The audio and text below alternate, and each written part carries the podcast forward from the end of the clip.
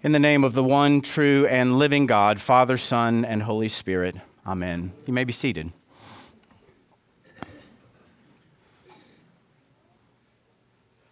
Freedom. Freedom. Freedom is within the very heartbeat of humanity.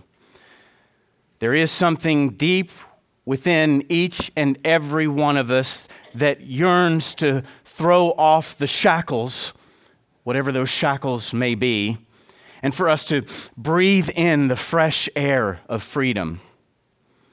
Well, a couple of months ago, I made a trip to New York, joined by my beautiful daughter, Sarah, and we took the time to see as many of the sites as we could Penn Station, Broadway, Times Square, the World Trade Memorial, and most significantly, at least for us on that trip, the Statue of Liberty and Ellis Island, where thousands upon thousands of people made that arduous journey across the great Atlantic Ocean, leaving behind friends, sometimes family, but certainly everything they knew. Why? You know, for the sake of freedom for the chance to start fresh, for the chance to begin again looking into the horizons of this new world. And there, as we stood beneath this Statue of Liberty, we contemplated the trip our own ancestors made in the early 1900s. The journey to America is personal to our family as it is to many of yours. Yet our cry for freedom runs even deeper than this. Our cry for freedom transcends political, economic, and social circumstances in fact, our cry for freedom is rooted in the very depths of the human condition. The ancient Israelites knew this. Their journey from slavery to freedom in the Exodus narrative, and again in their return from the exile in the Babylonian captivity, well, it certainly involved their political, economic, and social circumstances, but more than that, deeper than that, it had to do with God. They knew that true freedom True freedom is tied to our relationship with God. And they also knew this significantly. They knew that they were not able to save themselves, that ultimately they had no power within themselves to save themselves. Salvation and therefore freedom would indeed require the help of an outside agent. This is in part what aroused in them what we call a messianic expectation. Someone who was foretold by the prophets who would be sent by God, who could reach down and reach in and save them and deliver them. And to be clear, their understanding was somewhat veiled and fairly incomplete. But that actually illustrates the point. They knew they couldn't help themselves, but they didn't fully know what help would look like. Therefore, as we find Jesus teaching in the synagogue this morning, let's be clear it is no coincidence. It's no accident that Jesus picks out these passages from the prophet Isaiah. And to set the stage for this, I want to reach back into the sermons that we've preached the last couple of weeks. Two weeks ago, we visited Jesus at his baptism, and I outlined three ideas, three important ideas that his baptism signified. First, what we called a divine invasion. That is, God in Christ Jesus is breaking into our world to establish his kingdom. Secondly, an earthly inauguration. That is to say, that Jesus' baptism serves as a type of earthly coronation for him to begin his public ministry. And thirdly, human identification.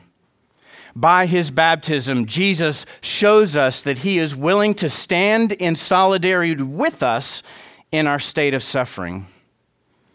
And then last week, Father Charles preached about the wedding at Cana the miracle, as we call it, of turning water into wine. The first of the signs in John's gospel that Jesus is the one, that he is capable of doing indeed what he proclaims in word. And now we return to the centrality of the Word of God spoken. As this sort of cosmic lens, if you will, focuses in on Jesus again, he stands up in the synagogue, and the scriptures say that the eyes of all were fixed upon him. Reading from the prophet Isaiah, he declares, Listen to these words, and not just the words, the implications of the words. Jesus says, the Spirit of the Lord is upon me. The Spirit of the Lord is upon me because He has anointed me to preach the, to the poor. He has sent me to heal the brokenhearted, to proclaim liberty to captives and recovery of sight to the blind, to set at liberty those who are oppressed, and to proclaim the acceptable year of the Lord. These were words that the Israelites knew very well. Words that served as a healing balm to the Israelites who were held in captivity in Babylon, but words that also ignited in them this passionate anticipation that God would one day finally and fully fulfill what he had longed promised. And as we step back into the scene, maybe we can see Jesus as he rolls back up the scrolls.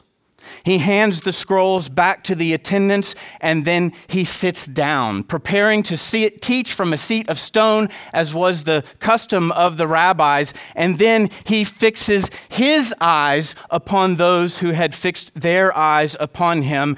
And he offers his first public sermon in the Gospel of Luke, and he says one thing maybe the shortest sermon ever preached. Maybe he can get away with that because he's Jesus. One sentence. Today, this scripture is fulfilled in your hearing. Today, this scripture is fulfilled in your hearing. Fulfillment, a word that means to bring to completion or to bring into reality. And now Jesus is saying that God had come in the flesh, in person, to fulfill to bring to completion and to bring into reality in Himself. God has appointed me, God has anointed me to preach the good news, to bring into reality in Himself that which our human heart has longed for since the fall of humanity. Freedom Liberation from the things that keep us in the deepest of bondages, and not the political oppressions that might enslave or impress us, neither the economic or social injustices that might frustrate us, but the spiritual slavery that binds all of human history together that is, the slavery to sin and to death. The Apostle Paul expresses it this way in Romans chapter 7. Listen to these words Is not this our plight? He says, For we know, we know that the law is spiritual, but I am carnal. I am sold under the slavery of sin. For even the things I do, I do not fully understand. He continues, For the good that I want to do, I do not do. But the evil I do not want to do, this is what I find myself doing. In fact, he says, I even see another law in me warring against the law of my mind, and it is holding me captive captive to this law of sin which is in my members. And then Paul cries out in ways that I expect each and every one of us have cried out at some point in our lives. He says, Wretched man that I am, who will deliver me? Who will reach down and reach in? Who will come in from the outside and save me and deliver me from this body of death? And he concludes, Thanks be to God through Jesus Christ our Lord. For the law of the Spirit of life in Christ Jesus, get this, the law of the Spirit of life in Christ Jesus, this is what has made me free from sin and death. Of course, Paul is talking about conversion turning away from those things that bind us to sin and death, and turning toward the one who gives us this life only by his love, even Jesus Christ. And let me be very clear on this point, my friends. This is not something we can do or achieve on our own. Don't raise your hand, but raise your hand if you've ever been to the doctor. Why do you go? Because you can't fix it. What do we call Jesus? The great physician. What is he doing? He's fixing our souls by saving us from the stronghold of sin and death. Paul even continues in Romans chapter 8 in glory. It is by the Spirit of God that we are adopted into his family, and this is what allows us to cry out, Abba, Father as we become his children. And Paul says, if children, then heirs. Don't just hear these words, please. Please translate these words that I'm saying now as your identity as baptized Christians. If children, then heirs of God. And if heirs of God, then co heirs with Christ. We are adopted by grace into salvation in the person and the power of the Holy Spirit. This comes into us as baptism. And as that happens, He becomes our Father. God becomes our Father. And we become His children. What does that mean? We can call out to Him, we can cry out to Him at any time, and He will hear us and He's benevolent, and He's good, and He delights to give us good and perfect gifts, as the scriptures say and then not just children, but co heirs, princes. And princes, why do we have fairy tales? And why do we love the fairy tales that speak into those kinds of identities in us? There's something wired in each and every one of us that knows that we want to become more than we are. And in Christ, we are destined to become that. Not just children, but heirs. And if heirs of God, then co heirs with Christ. So here's another dimension or definition of fulfillment. To fulfill also means to meet the requirements of. In other words, Jesus, being fully God and fully man, is the only one, therefore, who's capable of breaking this bondage to sin and death and to bring us into the fullness of freedom. The only one. People claim that Christianity is exclusive, right? But it's also inclusive by its exclusivity. Who else gave their life on the cross for us? Would we dare ever make mockery of that by denying the love, the mercy, and the grace poured out to us in Jesus Christ our Lord? No, we say that's the way. That's the way to salvation. Christ crucified. This is why Paul says, I resolve to preach nothing except Christ and Him crucified. And my friends, pay attention to our Eucharistic liturgy this morning. This is what it says to us every Sunday that he stretched out his arms upon the cross and offered himself once for all, that by his suffering and death we might be saved. And by his resurrection, it continues, he broke the bonds of death, trampling in hell and Satan under his feet, ascending to the Father's right hand in glory. Why? The Eucharist tells us that we might see him face to face. Do you ever think about that?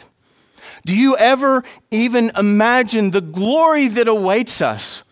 We're not just standing up here preaching doctrine, we're preaching relationship. And a doctrine accompanies that, but the goal is to get to Jesus, to know Him, to love Him, and to serve Him, that we might see Him face to face for all of eternity. Let me close here.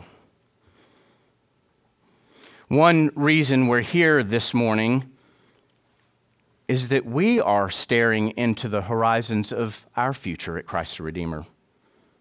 Think about it this way We are standing on the shoulders of 2,000 years of our Christian witness, and we are standing on the firm foundation that we have laid together for the last 14 years. Can you believe we're almost 15 years old? Right in the throes of our teenage years. Exactly. Soon after this service, we will have our annual parish meeting. In it, we will hear some very good reports and actually some very glowing statistics. Our parish meeting should rightly stir our hearts and inspire our minds to consider how we are the salt and light of the world, to instruct us on how to make disciples of all nations, and to motivate us to become that city on a hill that we've been talking about. But as we do, my friends, I ask that we just keep one thing in mind. All of these things, every one of them, every single thing we will say, every single thing we will do, comes to us by grace. It's by grace. Paul says that we're saved by grace through faith. Why? To prepare us for the good works that God has in mind for us. These benefits that we have received at Christ the Redeemer are poured out upon us only by the merits and mercies of Jesus Himself, who, as I said, delights to give us every good and perfect gift for the mission of the gospel.